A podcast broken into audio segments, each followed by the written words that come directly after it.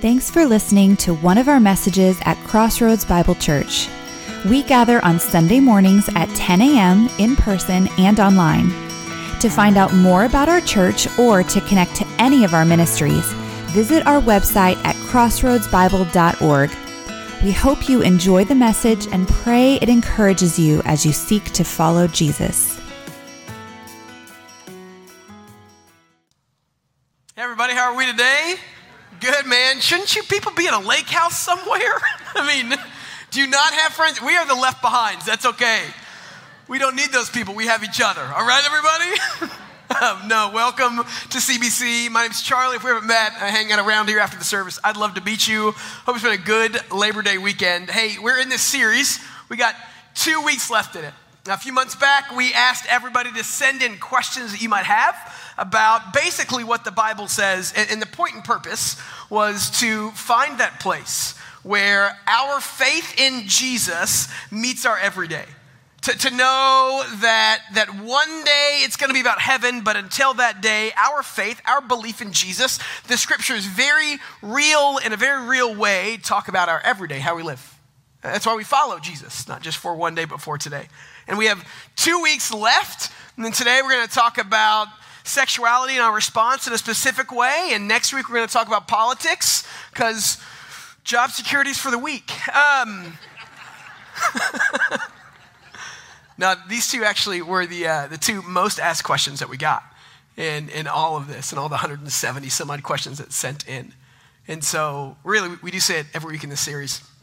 Outside of our goal being to see a lived out faith every day, what we really want to do is recapture the church as a space for dialogue, as, as a space for discussion, even as a space for disagreement, because we're not so good with that anymore culturally. We live in a place where if you disagree, you disassociate, and that, that cannot be true for the church. Because if you never disagree with anything said in a church, you're probably your own God, and you're probably not growing. and so we're going to be a place today, specifically, some people might think I'm not going far enough, and some people might think I went way, way too far, and neither side are happy, and so I'm probably gonna be pretty happy there, you know? But I'm gonna need your grace as we talk about things today. Language is fluid, this conversation is moving very quickly, and I just want you to know that our goal up front is to show people the love and grace of Jesus. That's it. And so we have a job to do as people that come to this place. And we say it each and every week that as we come together on a Sunday morning in this space, the move of the Spirit is inward to conviction, not outward to critique. And what that means is God is doing something here in and through His Holy Spirit, right to your spirit. What that means is that we live in a critical culture that first tries to tear down so that we can be built up, but the way of Jesus is not that way. And so we come today not listening without any level of good, but listening, saying, Where is the goodness of God in what we're hearing and how we're speaking? And so we start this time by just praying together. I'm going to ask that you pray that you might see the Spirit move in your world today, that God might convict you in all the good ways and give you joy as you see more of the fullness of His goodness. And I pray, I'm going to pray, um, I'm going to ask, excuse me, that you pray for me. Man, I need it today. Okay, everybody? So let's pray together. God, I'm thankful for this space. I'm thankful for your church, that we can come together and be a, a place of healing for the hurting. That's all of us, by the way. I'm thankful that we can be a place for discussion because we're all on the path to knowing God more fully, and we need each other for that. May we never forget it. God, as we gather together and open some scriptures and, and ask some questions that might some might find challenging, just give us a grace to listen and hear well. If you're willing, just say a quick prayer and ask the Holy Spirit to speak to your spirit this morning.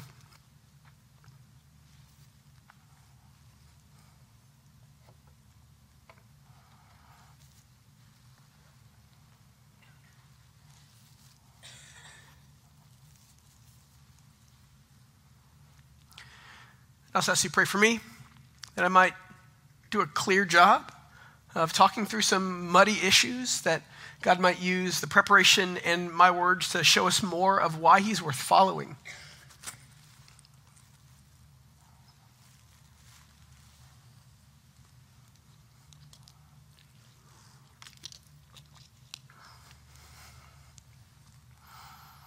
Pray these things in the name of Jesus, and all God's people said, Amen. Amen. So, I've been at this church for 14 years. You know that?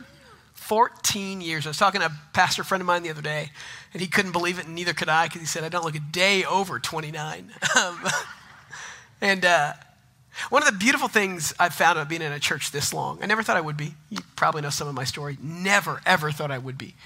One of the beautiful things is that I've had the ability and the privilege to walk with families for a long time. When I got here and I was 26, I was a part-time middle school director. They didn't even call me a pastor then because, you know, like I've said before, let's be honest. And, and I met some families then. And it's beautiful to watch their kids that were, you know, five, six, seven, eight, or, you know, 12, 13, 14 grow up. And I'm still in contact with a lot of those families. A lot of them are still here. Some have moved away uh, from the church and from the area. And over the last probably year, at least a half dozen times, some of those families have called me and said, Hey, you know, my family and you know my kids, and you've loved my family and you've loved my kids, and my kid just came out as gay and I don't know what to do. That's hard, you know? It's a difficult place to be in. This conversation is not one as much about theology as it is love for those we care about deeply. This conversation today is about how we love those around us. When we talk about this question of sexuality in the church, we're going off of the questions you guys sent in. And do you know what? We got more than anything else. We really actually didn't get any questions on is it right or wrong, or does the Bible say that it's okay in some ways? The question we got predominantly around homosexuality was how do we live in a culture that seemingly is moving farther and farther away from a traditional view of sexual ethics? How do we live in a culture that seemingly differs from how we see sexuality laid out in the scriptures one man and one woman? How do we do that and love people well? I actually really enjoyed reading these questions because sometimes you can tell a lot from the questioner by the question they asked. And it wasn't, why are these people so wrong all the time, right? It was, how do we love well? And I appreciate that about this church. It's a grace forward way to ask the question. I think traditionally, too, this conversation the, the big church is having more and more of and needs to have more and more of. There's a, a book, I'm going to quote a lot of books in this today, but Andrew Marin wrote a book called Us versus Us, and he did some of the most extensive uh, data research from an LGBTQ perspective in the church. And he said that at some point, um, out of the thousands of teens that he interviewed and adults that he interviewed that fall into that camp, he said that 86% of them grew up with some kind of faith community. 86%. And then he said that 54% of them have left the church. I'll quote a little bit. He said, after that, in talking to him, he said he found that most people that are attracted to the same sex don't end up leaving the church because they were told it was wrong they leave because they were dehumanized, ridiculed, treated like an other. I love this line. He said, People will always gravitate towards where they're loved, and if they don't find love in the church, they will go somewhere else. So today, we have a conversation about our response and look, I'm not going to get into the scriptures on what the Bible says about the rightness or wrongness of it. At CBC, you can read on our, our website. We have our traditional view of sexuality, which means that we believe that it's between a man and a woman. That's what marriage is defined as as well, because that's what the Bible says and that's what Jesus says, and it's consistent. We're going to talk about it in a sec. But our response is how do we respond to a culture that doesn't believe that anymore? Because that's the question we're asking. But before we get into it, we got this one question that I really liked, and we're going to do what we've been doing in the last few weeks. We're going to sprinkle questions throughout, and so it's going to feel maybe a little more segmented, but hopefully it doesn't at the end. And, and there'll be takeaways kind of all throughout and all along, and so I hope the Spirit hits you where and when you need it. But this is a longer form question. We'll put the shorter form up on the screen. Somebody wrote, as church theologians have done for centuries before us, they were tasked with discerning the cultural, historical, literary laden points of view of ancient texts from the universal, which are the patterns of imaging Christ for all followers of all time. Leave stop. I love the questions that are paragraphs, not sentences. You are my kind of people, all right? The question goes on to say, Church history record, uh, records fumbling and painfully correcting um, in different tasks like this. What is Crossroads CBC's approach to distinguishing cultural principles from universal directives? What we mean by that is how do we know that when the Bible says, don't wear this kind of clothing, it's for that space and that time and that church. And when it says, hey, homosexuality is not God's design for sexuality, that's for all of us for all time. How do you make the choice between those two? What is the difference? And there's really just three questions we ask when discerning those kinds of questions. Because that's a really good question to ask as we interpret the Word of God for our lives. One is do we see a consistency in the text throughout all of the Scriptures? Meaning, is the same message upheld from the Old Testament to the New Testament? Or does it move and change as the Bible speaks to different places, different spaces, different cultures? Uh, two, we have to ask the question uh, what did the culture say about it? And then three, we got to ask what does the church believe for a long, long time? Because we've said it each week, these questions are not new. And we are not the first one to deal with those. Let's not be that prideful. We are joining our voices to the Big C church for the last thousands of years that have asked questions about humanity and sexuality and evil and how we live in a seemingly really, really, really desperate or, or uh, far apart culture. And, and so we have to ask what has the church always believed about this and has it changed? Has it not? What does that mean?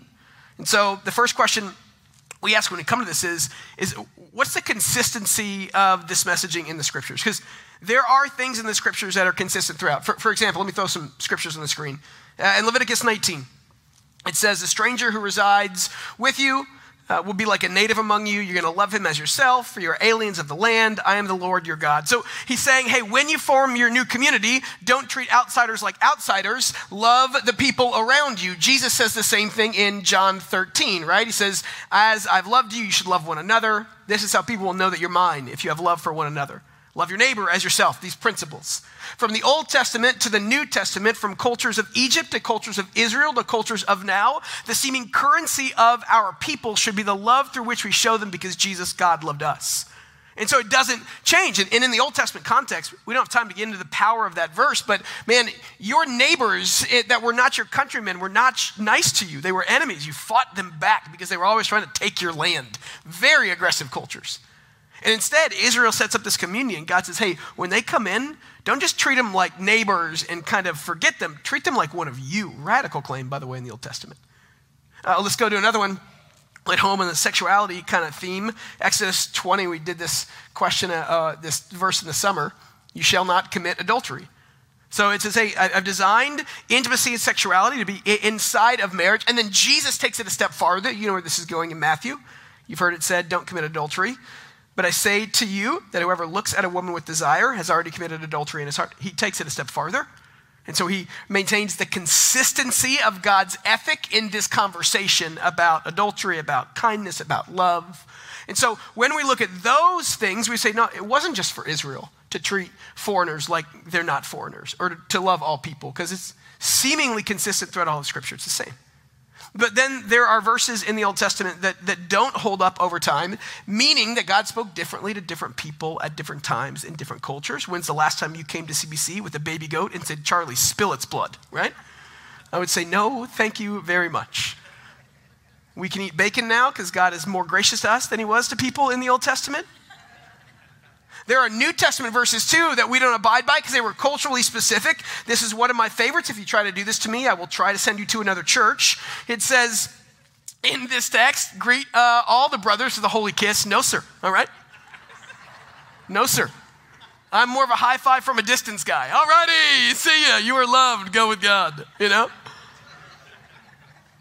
Uh, Jesus, also in the first century world, a way to show hospitality was to wash people's feet because feet are gross anyway, and they walked in sandals where animals walked, fill in the blanks. So he said, Hey, wash one another's feet just as I've washed your feet. We're going to take communion today. I will not be washing your feet. That's a first century principle, not one for us today. So we have to really ask the question what's consistent throughout all of the scriptures? And without going into it too much, uh, consistently throughout all of the scriptures, sexuality is defined and deemed as something only housed within a marital relationship. And a marital relationship is deemed as only being blessed by God if, or designed by God to, be between a man and a woman. So all sexual activity outside of that, God says is out of bounds. All of it. From the four verses in the Old Testament to the three in the New Testament. It, it, it, mains, it maintains a consistent theme throughout. So if, we're, if we have consistency of theme throughout the Old and the New Testament, it seemingly moves from cultural directive to universal uh, principle, or cultural principle to universal directive. Second question is what about the culture and day of the time? So there are certain verses in Timothy, we did this when we talked about it last year and talked about our view on women's ministry and how it kind of changed here a bit. And we said women can be pastors and they can teach and all, all those things. And we said the, the scriptures that we find there in Timothy are more culturally laden because there was a power struggle with women and men in the church uh, in 1 Timothy that you see. But, but when it comes to the church in the early days, especially in the first century world, uh, homosexuality was actually, specifically homosexuality, was actually more celebrated then than it is now. We think that we are like lighting the world on fire with our grotesque sexual ethic. We aren't. Study Greece or Rome. Nero, for example, who was the emperor when Paul wrote Romans, more than likely, uh, he had a 12 year old boy as a husband that he called Lady. He actually got married to a man and a woman and dressed as the wife in the marriage ceremony. We are far and away less progressive sexually than Greece was and than Rome was, and it's in that context where the writers of the New Testament says, "Hey, this is not for your flourishing." It was harder to live that out then than it is now. So it wasn't going along with cultural norms or narratives of that day, and then finally, has the church been consistent with this one? It has.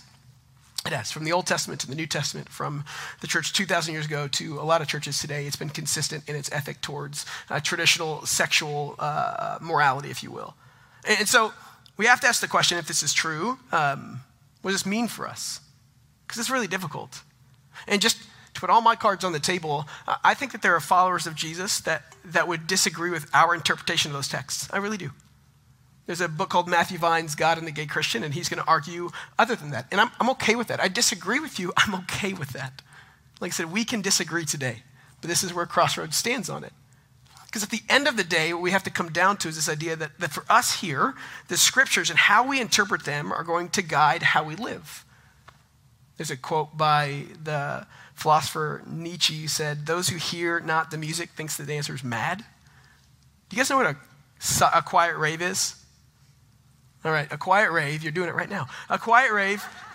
If you haven't seen it, look it up on, on the YouTubes, everybody. But um, it's, it's kind of a thing where you go to this big building or small building, and there's a DJ. There's all these lights and everything's going around you, but it's completely silent because everybody there has these noise canceling headphones on, and they hear the, their music in their own ears, and nobody else does. So you walk into these places, and these people are just dancing, and you're the only one not hearing what they're hearing, and they look crazy, you know? So, sometimes, as followers of Jesus, if the world doesn't see the value of the scriptures or Jesus like we do, they look at us and they think that we're crazy. I love what one writer said about it. She said, I can only answer the question, of what am I to do? If I can answer the prior question of what story or stories do I find myself apart? So the question we ask ourselves as followers of Jesus is if God designed this world, how does he design it to flourish the best? And the scriptures tell us that. And look, there are things in the Bible that I, I wish I didn't have to live by. There are things that I push back against too. But ultimately, I say that it's God's world, and that's the story that I find myself in. So that's where we come down to in this question. Well, the question went on and said, uh, Will this approach ever change, or is it open to reevaluation?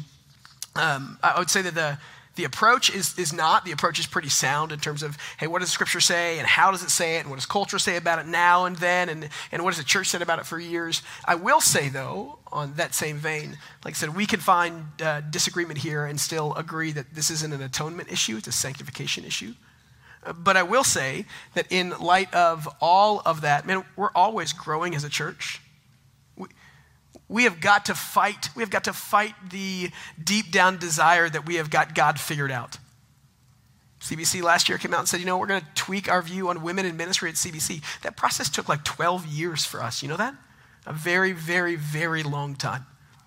And so I, I think that where we stand is biblical, and I think that where we stand reflects what God's desires are, but I also have been wrong before. It's not to say that I think I'm wrong now. We can hold those two things in tension. So are we open to reinterpretation? We're always learning and growing and saying, man, where do we see God more clearly today than we did yesterday? It's a humble posture, recognizing that sometimes the church has gotten it wrong. Let's never lose that. Let's never lose that. At CBC, we firmly believe that growing people change. Let's get into the questions a little more about the specific issue because we're 20 minutes in, and oh my goodness. Um, This one question came up. We're going to take it in two different ways. What's a good way to engage in conversations with LGBTQ and related issues?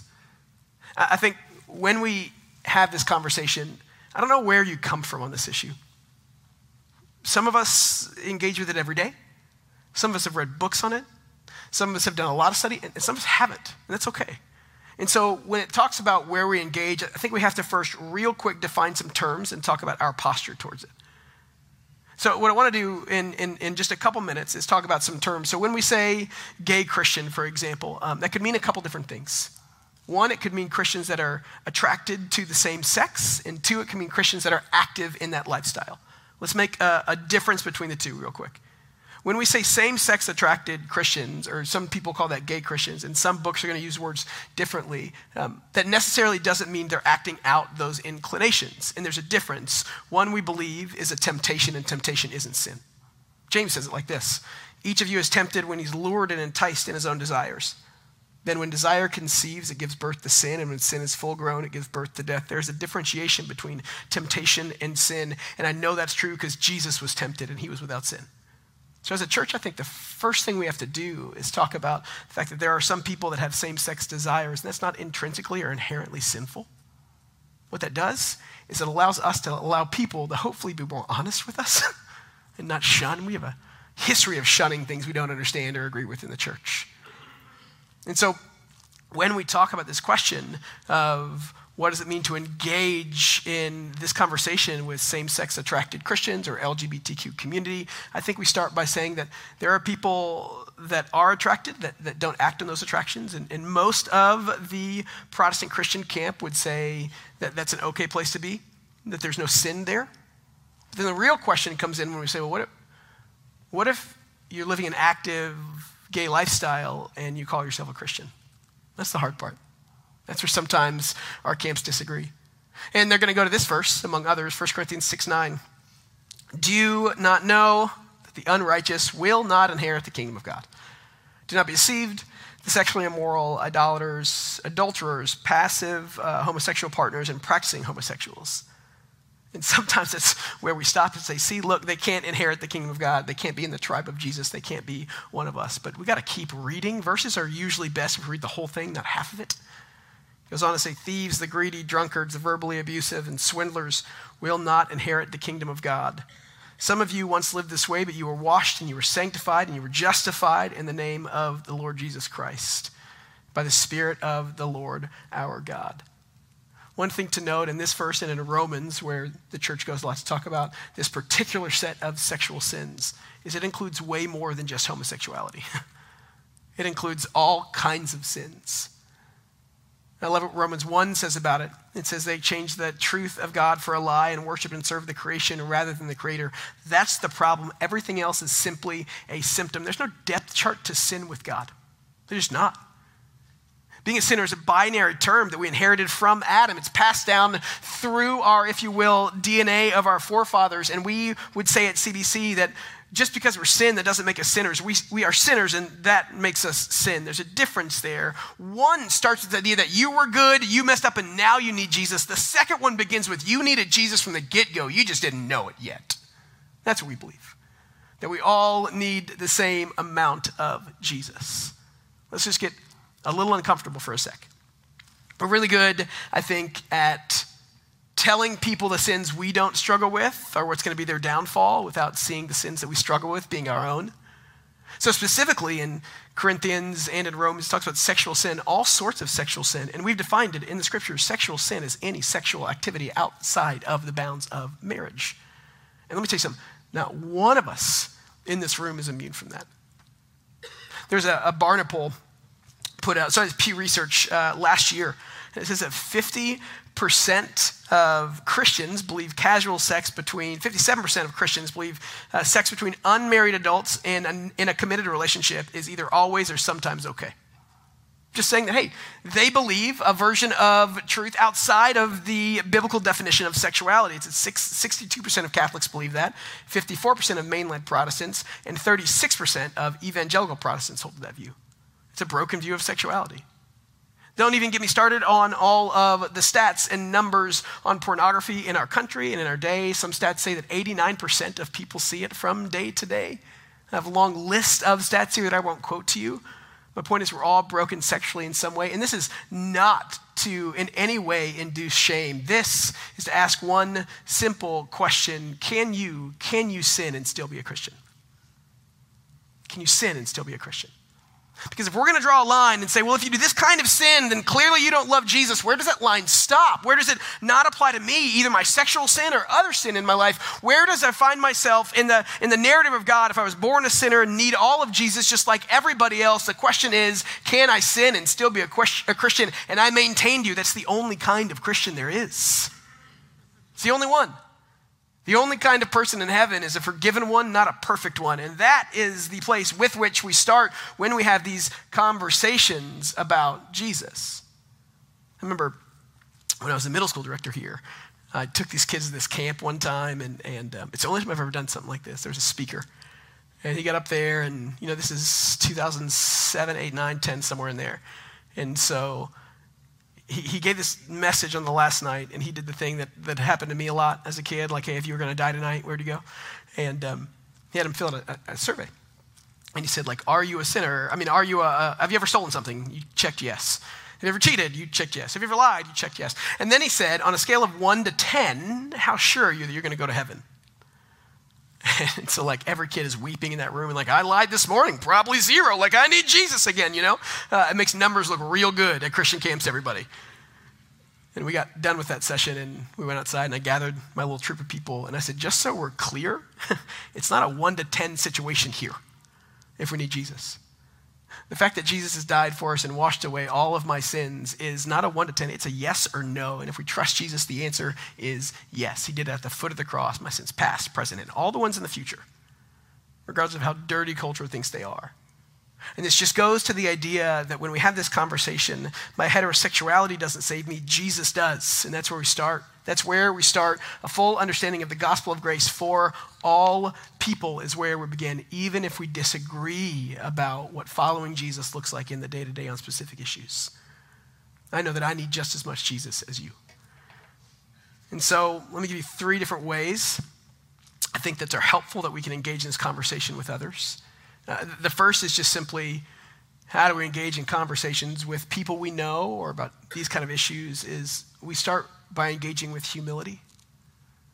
Humility. I think it's a lost art in the church. Because we, we feel like if we know truth, we have to yell truth. But sometimes humility doesn't say what you feel like needs to be said in the moment. Sometimes it stops and it listens. I know that, that people struggling with, with this in this area of their life, I can't imagine what they go through. I can't imagine how hard it is. You're not asking them not to love, you're asking them not to have intimacy, something we were built for. Can't imagine how hard that is. And as a church, I think the first step we take in humility is to sit back and say, Tell me what that's like, because I don't get it. And, and maybe you do get it and you can sympathize with others. It's beautiful. But simply recognizing that maybe we've been too loud for too long and listened too little, because love listens to those around us. I think as a church, we, we've forgotten some of our point and purpose. We feel like we're the world's sin police. We're not the world's sin police.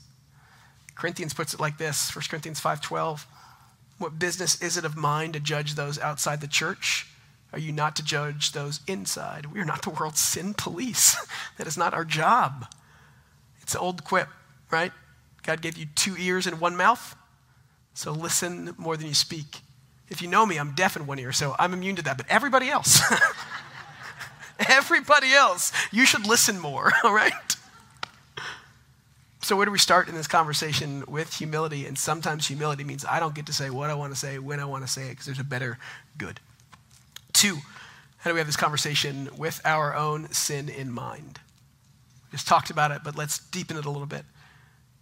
Paul, who wrote a third of your New Testament, who, if you built a Mount Rushmore of Jesus people, is got to be somewhere up there. Uh, Paul said this in 1 Timothy 1.15. This is a trustworthy saying and it deserves full acceptance. Christ Jesus came into the world to save sinners, and I am the worst of them. Paul said this. You know what Paul wasn't? The worst of all sinners, if you really like depth chart the sin and say, How did we do today? I shot bogey, I shot. He was not the worst sinner of all. He actually tried really hard to live a life of godliness. And he looks at the world around him and he can't help but not look outside, but look inside and say, I, I was the worst. He knew what he was saved from, and that allowed him to talk to people that needed to see the goodness of God.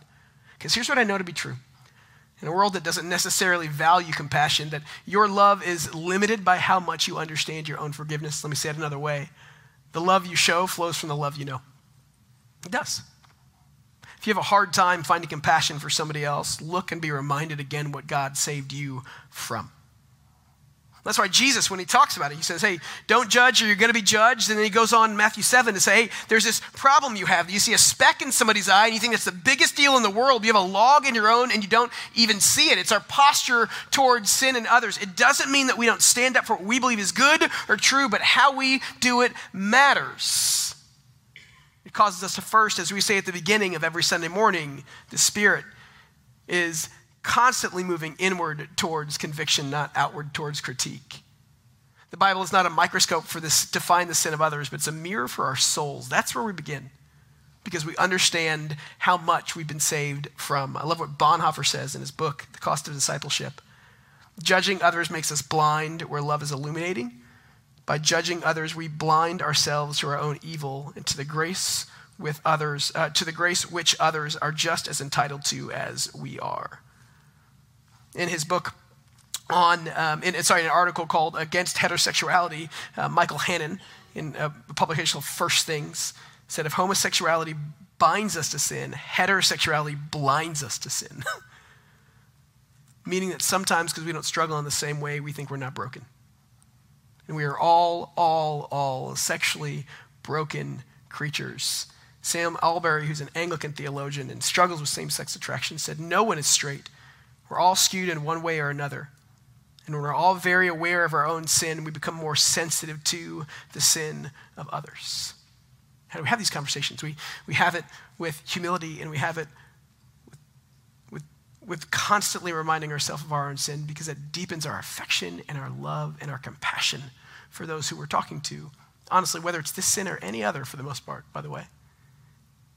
And thirdly, I'd say outside of humility and with our own sin in mind, we have this conversation with compassion. One writer, when talking about how we have these conversations, said, Picture you with your arms extended in a posture of loving care.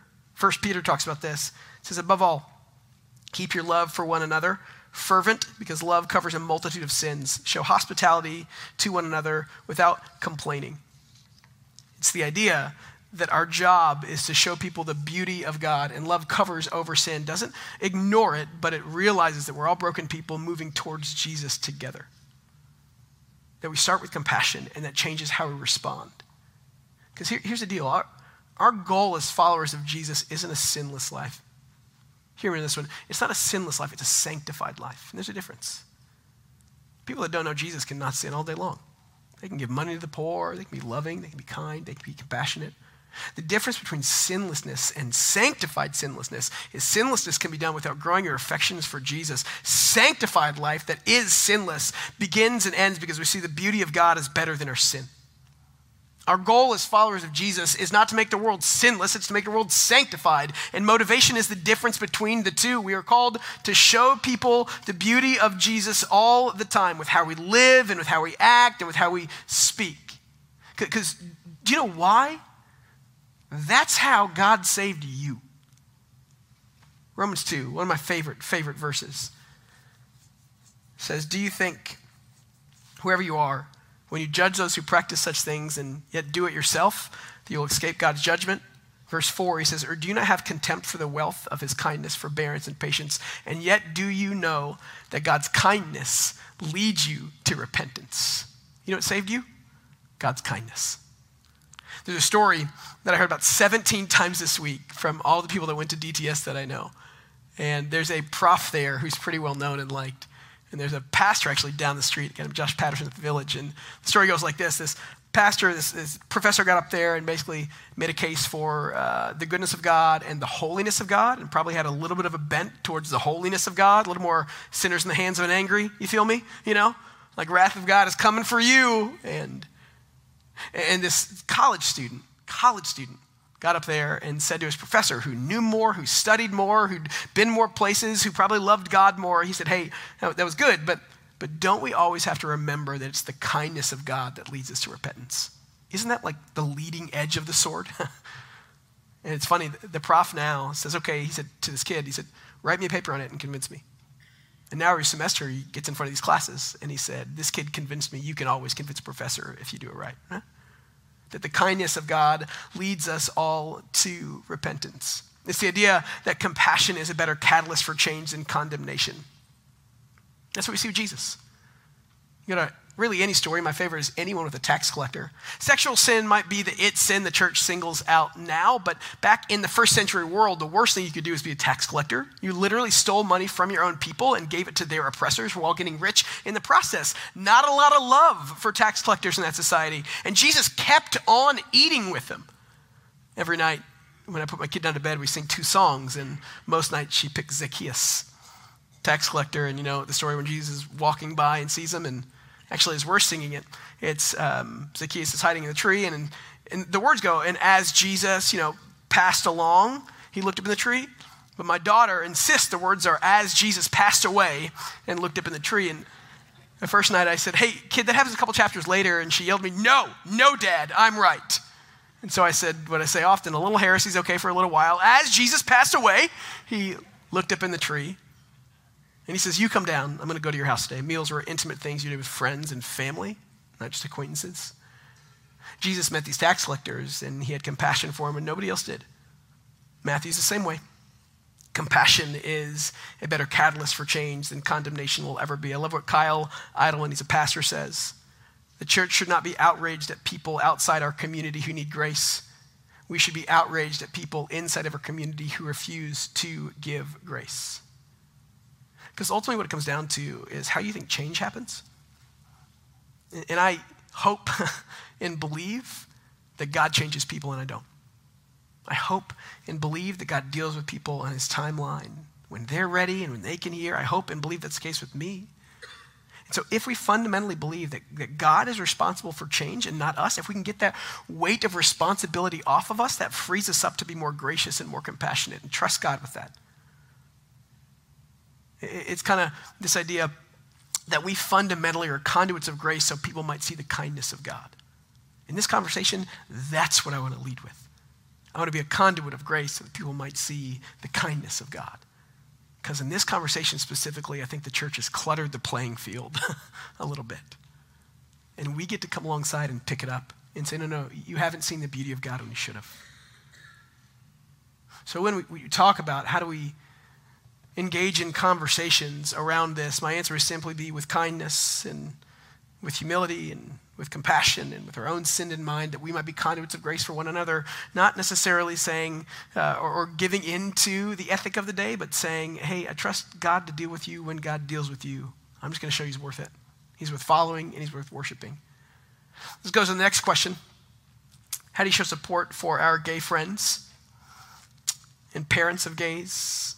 Without condoning it? That's a tough one. How do we live in the tension of the world? How do we live with any tension? That this is not an ideal world yet, but we know things are right, but don't seem to work out, and things are wrong that seem to work out. And how do we live within those two things? It's this balance of grace and truth. How do we show support, but at the same time not say, I believe in everything you're doing is okay? Fundamentally, I'd start with saying we live in a nuanced world, and people can understand both those things at the same time. You can be happy and sad at the very same time, and I get that. I get that.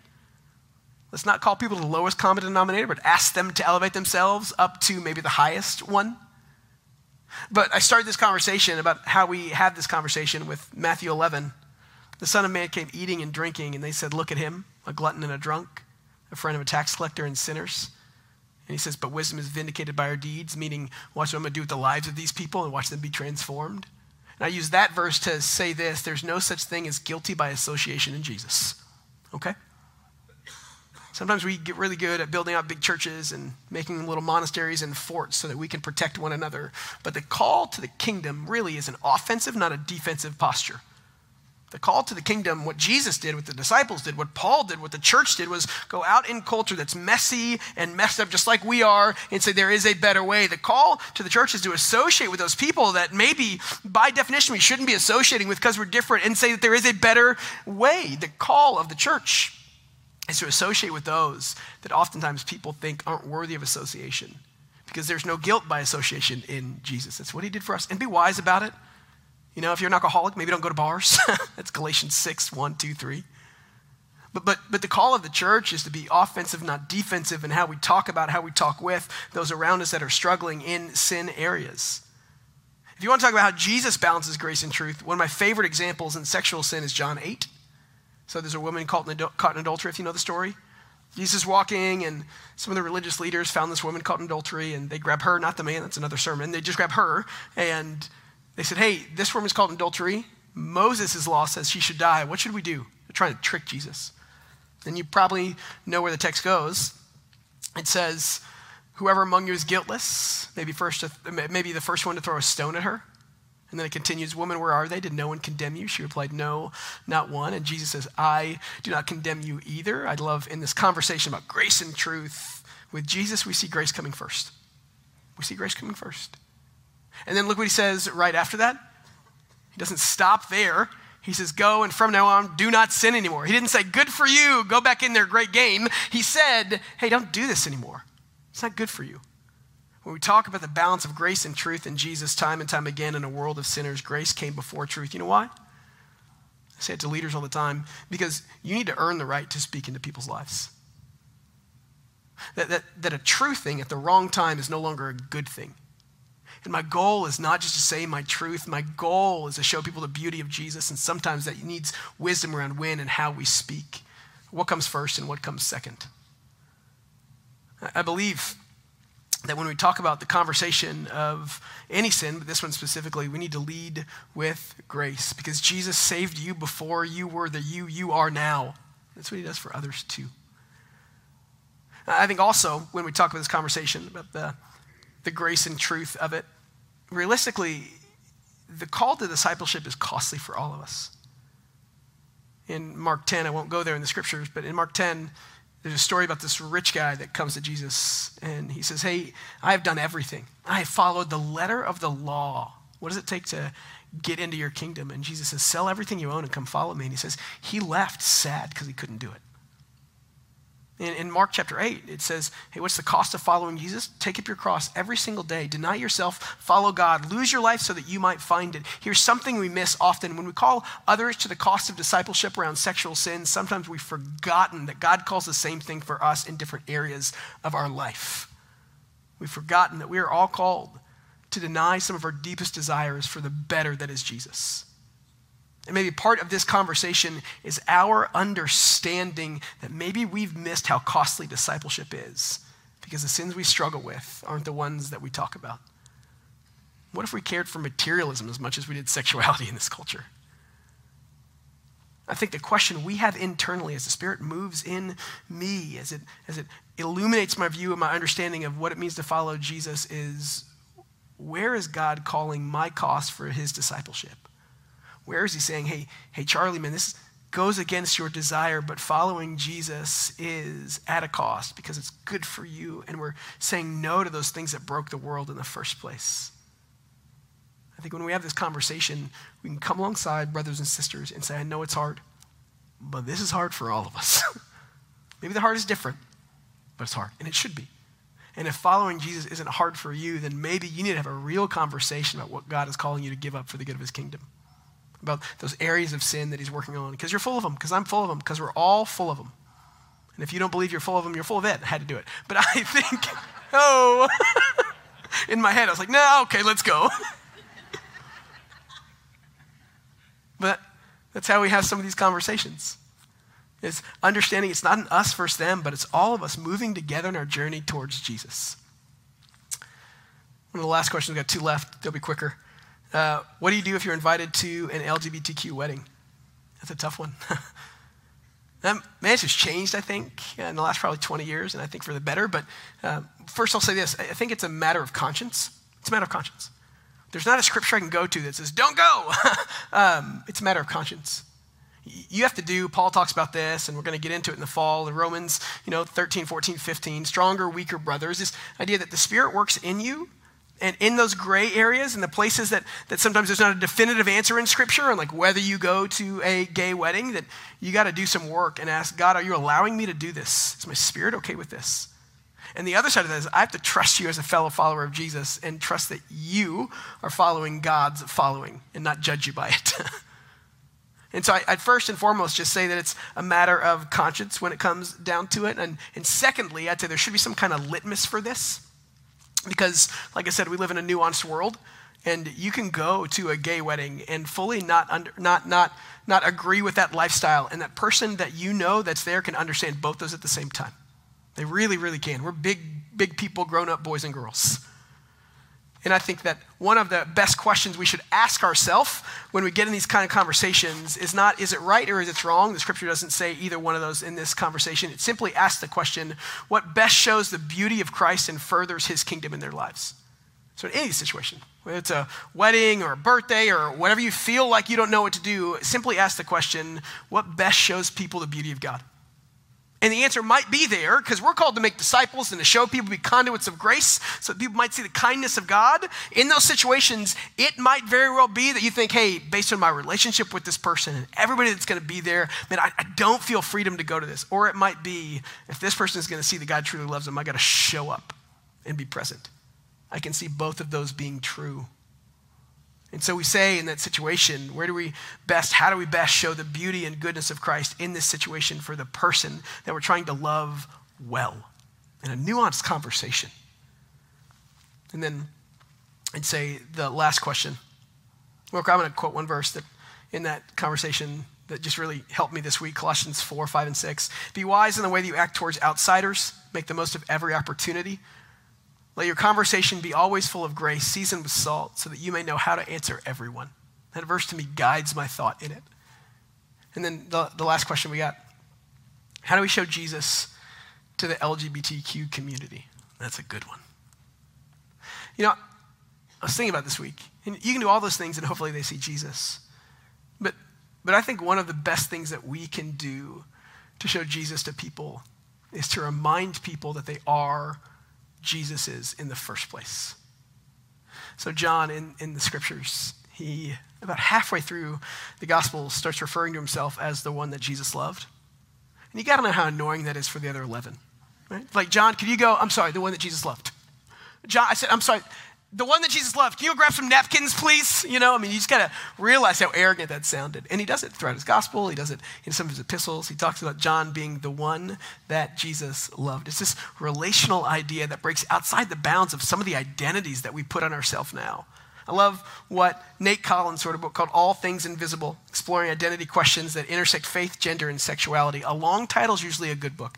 Uh, he says, sexual orientation as a category of personhood requires us to view relationally, relationality, excuse me, through the lens of sexuality instead of the other way around. Human persons are first and foremost relational beings, not sexual beings. It grounds our identity in what's true and good and right and not the temporal.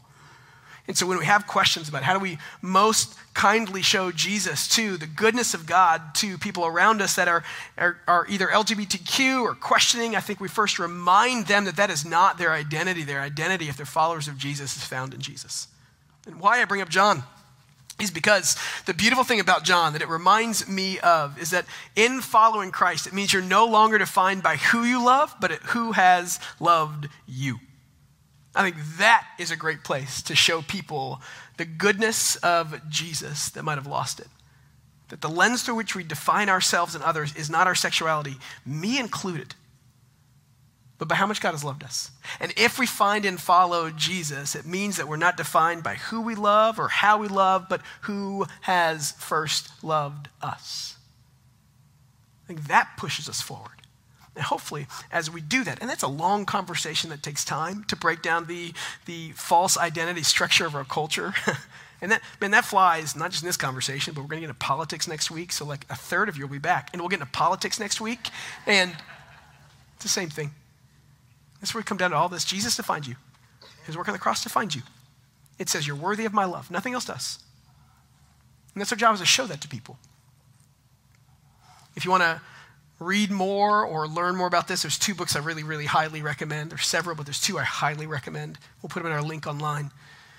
One is Leading a Church in a Time of Sexual Questioning by Bruce Miller. He's a pastor in McKinney. It's the best book I've read on the topic. It's very, very good. It's very well researched and thought out and deep. The second is Washed and Waiting by a guy named Wesley Hill. It's a smaller read, but it's a really beautiful read. He talks with such compassion and conviction because this conversation is ongoing. This issue is not going to go away. It's probably going to get harder than it is easier. But our job is to be conduits of grace to show people the kindness of God.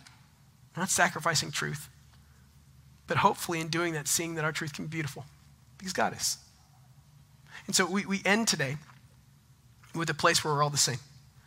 We end today with the place where equality is, is, is, is really put on all of us. We end today with communion. And we remember that regardless of the sexual sin we're struggling with or the other sins that we're struggling with in this world, Jesus says at the foot of the cross, you're mine, you're loved, you're cared for, you're died for, and life is yours again. At the foot of the cross is where we find what we need the most. And that's that we all need the same amount of Jesus. Whether you're a disciple or a Roman soldier or Mary that day, or you or me or in this church or that church or a follower of Jesus or an atheist, at the foot of the cross, we're all the same. Because we are loved by what he did for us. And in this conversation, may that be our guiding principle.